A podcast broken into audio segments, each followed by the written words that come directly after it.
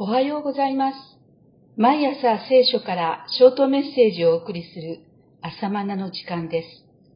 今日の御言葉は、エペソビトへの手紙3章16節です。どうか父がその栄光の富に従い、御霊により力を持って、あなた方の内なる人を強くしてくださるように。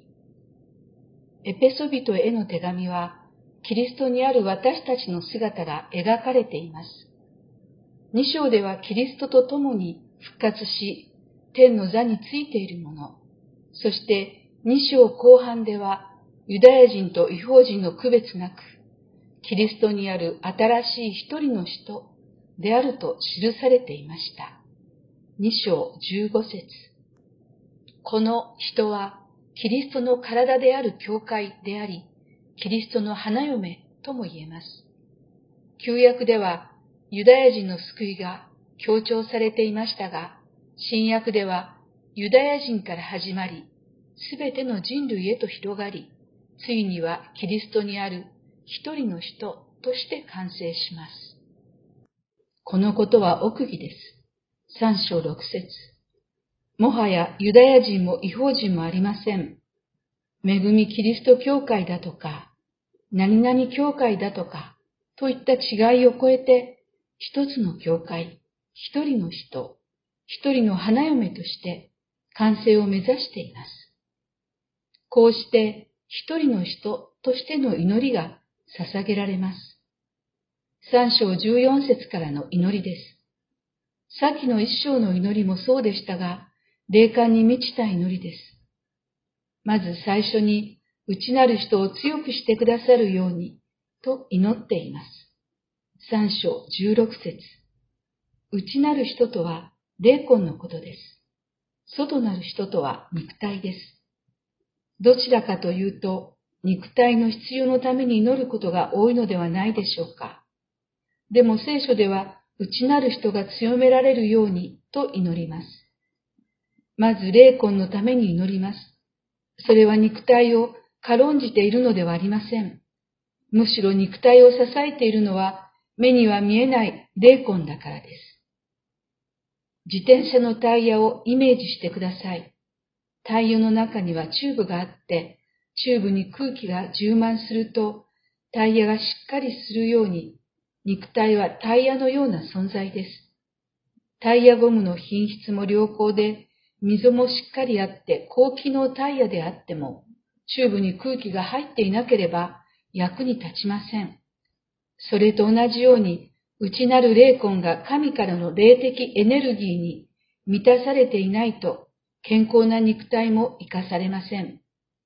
目に見えるものは目に見えないものから成り立っています。つまり、物質の世界は霊の世界によって成り立っています。そのように霊魂は見えませんが、私の肉体を支え、生かし、動かしています。だから、まず、内なる人が強められますように、と祈ります。どのようにして強められるのか、栄光の富に従って強くされます。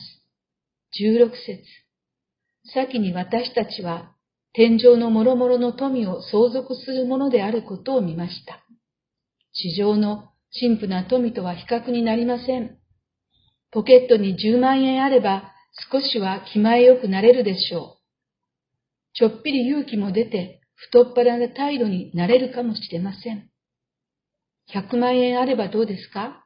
かなり大胆になれますか？では、天に栄光の富を持っていることに目が開かれたならどうですか？地上の富は使えばなくなってしまう富ですが、栄光の富は使ってもなくなりません。